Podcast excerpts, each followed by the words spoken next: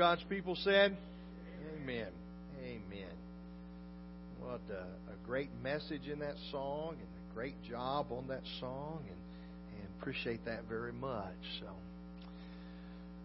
Let's talk about our prayer needs today. Take an opportunity for anything that's on your heart that we need to pray about as a family, and uh, and just share those things, and then bring them before the Lord together. So, what are some prayer needs that you might have today? Anything at all? Yes. Okay. All right. Those are always fun. So, root canal. We'll keep that in our prayers. yeah. Oh, you didn't hear. See, I'm going to hear that. Yeah, root canal. Yeah. All right. What else? Yeah. Anything else we need to pray about? Sir, yeah, pray for our country. Absolutely. You bet. What else? Okay. Debbie, she's had her biopsy, but haven't gotten the results back yet, so we're waiting on those. So we're praying for those results, and, and we'll look forward to uh, to hearing the uh, results of that this week, but we'll continue to lift her up in our prayers as we wait on those. Yes.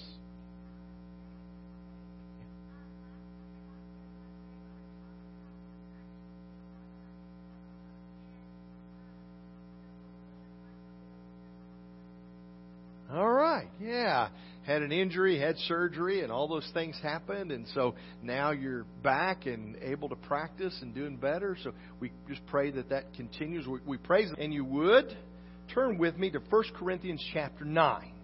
That's where we're going to take our text today. And while you're turning there and preparing for that, I want to share a few thoughts with you uh, about the Super Bowl. And not directly about the Super Bowl, but about the preparation for that.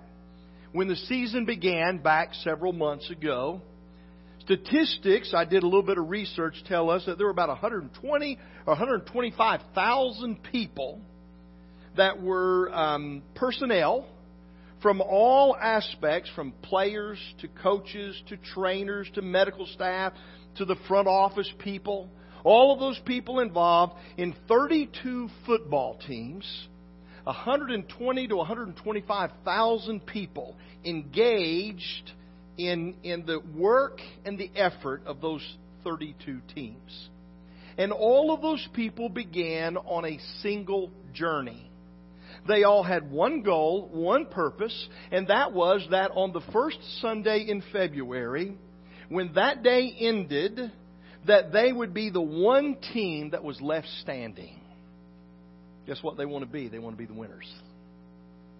They want to win it all and be crowned world champions. They began to practice. They began to prepare. They spent millions and millions of dollars.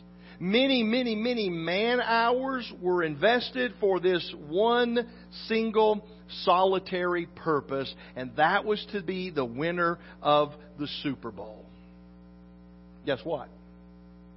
At the end of today, out of those hundred plus thousand people and all the fans and everyone, there are 53 players who will be able to say at the end of the day, we won the Super Bowl. We are the world champions. That's it from 120 to 25,000 people who began the journey to the end of the day today, 53 players who can say, We are the world champions of this Super Bowl. I think about that and the idea that there's only one winner. And I think about 1 Corinthians chapter 9, beginning at verse 24. Listen to what Paul writes as he writes to the church at Corinth. Do you not know that those who run in a race all run, but only one receives the prize? Just one winner, is what Paul said. Run in such a way that you may win. He wants us to be winners. Everyone who competes in the games exercises self control in all things. They then do it to receive a perishable wreath, but we an imperishable. Therefore, remember what I always say when you see the word therefore, ask yourself the question, what's it there for? Therefore, he says, based off these things I've just said to you, that everybody runs, there's only one winner. That everybody competes, there's only one who gets the prize.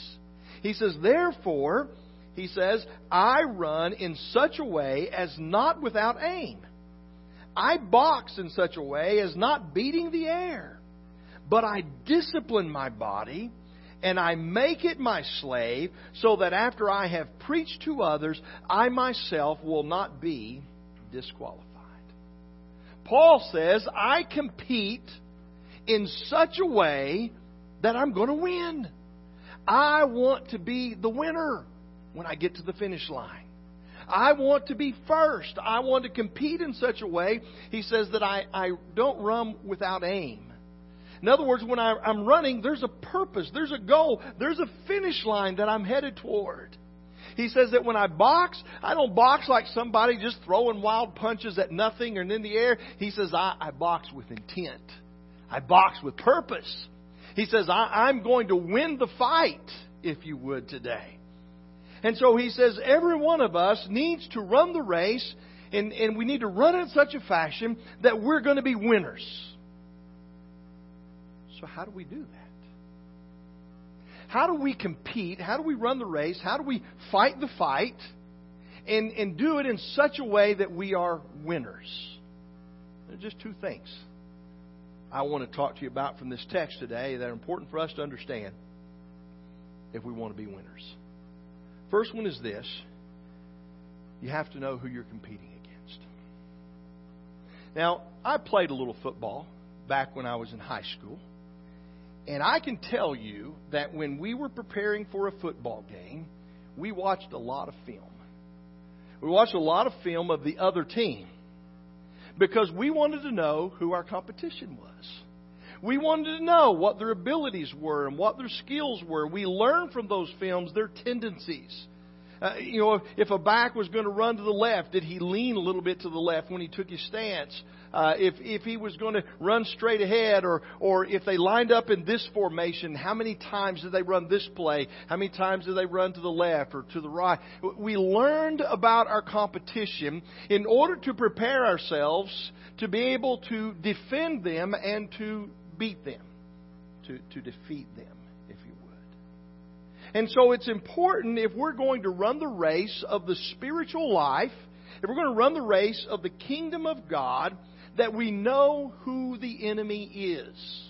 And that we know who the competition is, and we know what they're like, so we can be prepared for whatever they're going to throw our way, so that we can defend and defeat.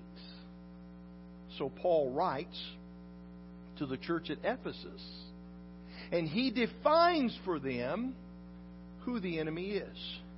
You see, our competition, when we look around today, so only one wins, right? There's only one winner, so so is everybody else here going to be losers? If I'm going to be the one winner? Is our competition other churches? Is our competition other Christians? Is our, our competition people of other faith or other belief systems? Is our competition, maybe it's, it's non believers. Maybe it's people who don't look the way that we look. Maybe the competition or, or the opposition, if you would, are those who are from a different place than we are. Their skin's a different color. They talk a little bit different. Maybe it has something to do with their political stance and the way that they vote. Who's the competition? Who is it that's on the other side of the aisle that we want to defeat and defend against? Well, Paul writes in Ephesus chapter 6, and he defines that for us. Finally, he says, beginning in verse 10, Be strong in the Lord and in the strength of his might. Put on the full armor of God so that you will be able to stand against the uh, firm against the schemes of the devil. He says, I want you to be prepared for the fight. I want you to get ready. Put on the full armor so that you can be prepared to stand firm against the schemes of the devil. And then notice what he says For our struggle is not against flesh and blood. Let's stop right there. So all of those people that I listed a moment ago, according to, to Paul, as he writes to the church at Ephesus, they are not the enemy. They, they are not the opposition who are fighting on the other side. Sometimes we feel that way. Sometimes we think that way. Sometimes we've even been taught that way. But the fact of the matter is, anybody that I just mentioned that is flesh and blood, doesn't matter what their color of skin, doesn't matter their nationality, doesn't matter whether they are a believer or an unbeliever. Doesn't matter if they're in some other belief system that doesn't believe in the God that we believe in and doesn't accept the, that Jesus is the Savior of the world. Doesn't matter if they vote differently than we do. Politically, they take stand. They are not the enemy. They may be tools of the enemy but they are not the enemy. Our struggle, he says, is not against flesh and blood. He says, but let me tell you who it is against. Let me tell you who is the opposition that you want to defend and defeat. He says, but it is against rulers, against the powers, against the world forces of this darkness against the spiritual forces of wickedness in the heavenly places. Therefore, take up the full armor of God so that you will be able to resist the evil day, and having done everything, to stand firm. He says, You need to know the enemy. In order to defend and defeat the enemy, you've got to know who they are. It's not any person who has flesh and blood just like you and I. I don't care who they are. I don't care how evil they are or how, how many horrible things they have done in life. They are not the. And the, the more that we understand that, the better that we comprehend that, the better we can be prepared to fight against the real enemy. Sometimes we spend so much time fighting against other people and the things that they say and do that, that we're not really fighting the real enemy. And he says, if you're going to be prepared to defend and defeat, you've got to know who the enemy is. Our, our race and our fight are against evil forces. And in order to know the enemy, we have to know how they're going to attack us. The first thing I would tell you is this is he is the originator, he is the creator of all lies.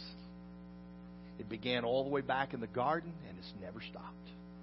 From that moment forward, the evil one has sought to lie to us and, and to, to convince us to believe things that were not true. He has sought to deceive us, to misdirect us, to lure us away from our faith and trust in God. And He will make us spend all of our time and all of our energy in all kinds of things that will not help us to defend or defeat.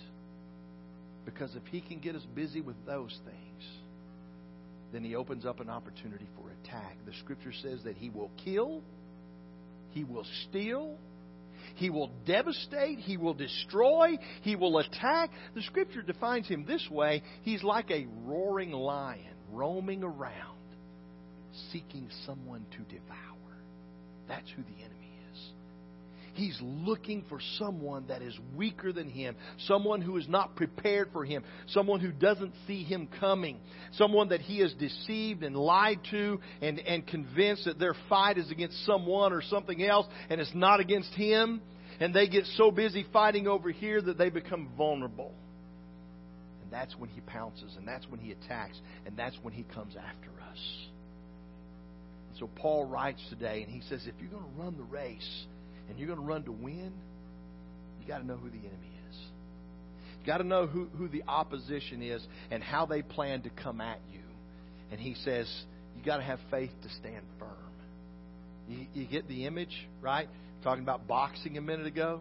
He said he's going to get back and he's going to run and he's going to come to you as hard as he is. And the idea is he's, he wants to just knock you over. He wants to bowl you over and knock you flat in life. And, and Paul writes and he says, listen, when you've done everything you can, then you stand firm. You stand your ground on your faith in God and your belief in God and your trust in God. And that He is who He says He is and He will do what He says He will do. And he says, if you will prepare and you will stand firm, then you have a chance to defeat and to defend. But he said, if you don't, you're in trouble. You're in serious, serious trouble. So the second thing then is how do we compete? How do we prepare to compete? How do we get ready for this contest? Everyone who competes exercises self control in all things, Paul said. He's writing and he says, Listen, everyone who competes exercises self control in all things. He said there is great discipline and preparation. Paul and those who he's writing to here would have been very familiar with the Isthmian Games. Those games were, were kind of precursors to our Olympics. They took place in Corinth. Okay? So these people in Corinth are going to know about competition. They're going to know about opposition. They're going to know about what it means to discipline oneself and train to win. Because these games happened every two years. And these games were in honor of the god of the sea, which is Poseidon. And we don't believe in that, but that's what they believed, right? And this is what they practiced. And so that, this was a very important thing that happened every two years. It was a physical, athletic competition as well as musical. I find that interesting that those two things went together. But I guess it was culture and, and athletics uh, or, or whatever. But those two things were part of the competition. Every two years, they had this competition. In order to even be considered to compete in these games, you had to have trained for a minimum of 10 months. Some people trained their whole life. To compete in these games and to be victorious, to win a crown. And you know what the crown was? It was just a little, little wreath. That's all that it was but they were going to compete for the crown, and so they had to prepare. They had to practice. They had to discipline themselves. And there were things that they did continually to prepare in order to compete because they wanted to win.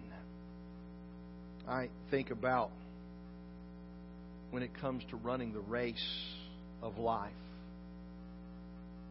in the Christian faith, how much do we prepare? How much discipline do we have? How, how committed are we to practice and training and preparing? Being in the Word, studying the Word of God. Being in prayer, communicating to the Heavenly Father. Uh, allowing ourselves to be led by the Spirit of God and understanding the will of God. How much time do we spend? How much discipline do we have? How much dedication? How much investment of energy and resources in our lives do we spend preparing to know the enemy and to, to put on the full armor of God to stand against the enemy? Let me ask you this question. Most everyone's familiar with the idea of the Super Bowl. Well, suppose the two teams that are going to compete today had spent as much time preparing for the Super Bowl as you prepare for your spiritual life.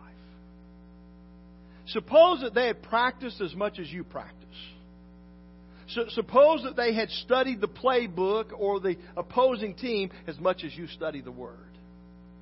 Suppose that all of their preparations were equivalent to your preparations for the spiritual fight and the spiritual race that we're in. Would they be in the Super Bowl? Is there enough practice, enough preparation, enough of doing what needs to be done? Would they be in the Super Bowl? And if they were in the Super Bowl, would they stand any chance of winning? Being the winner. Being number one.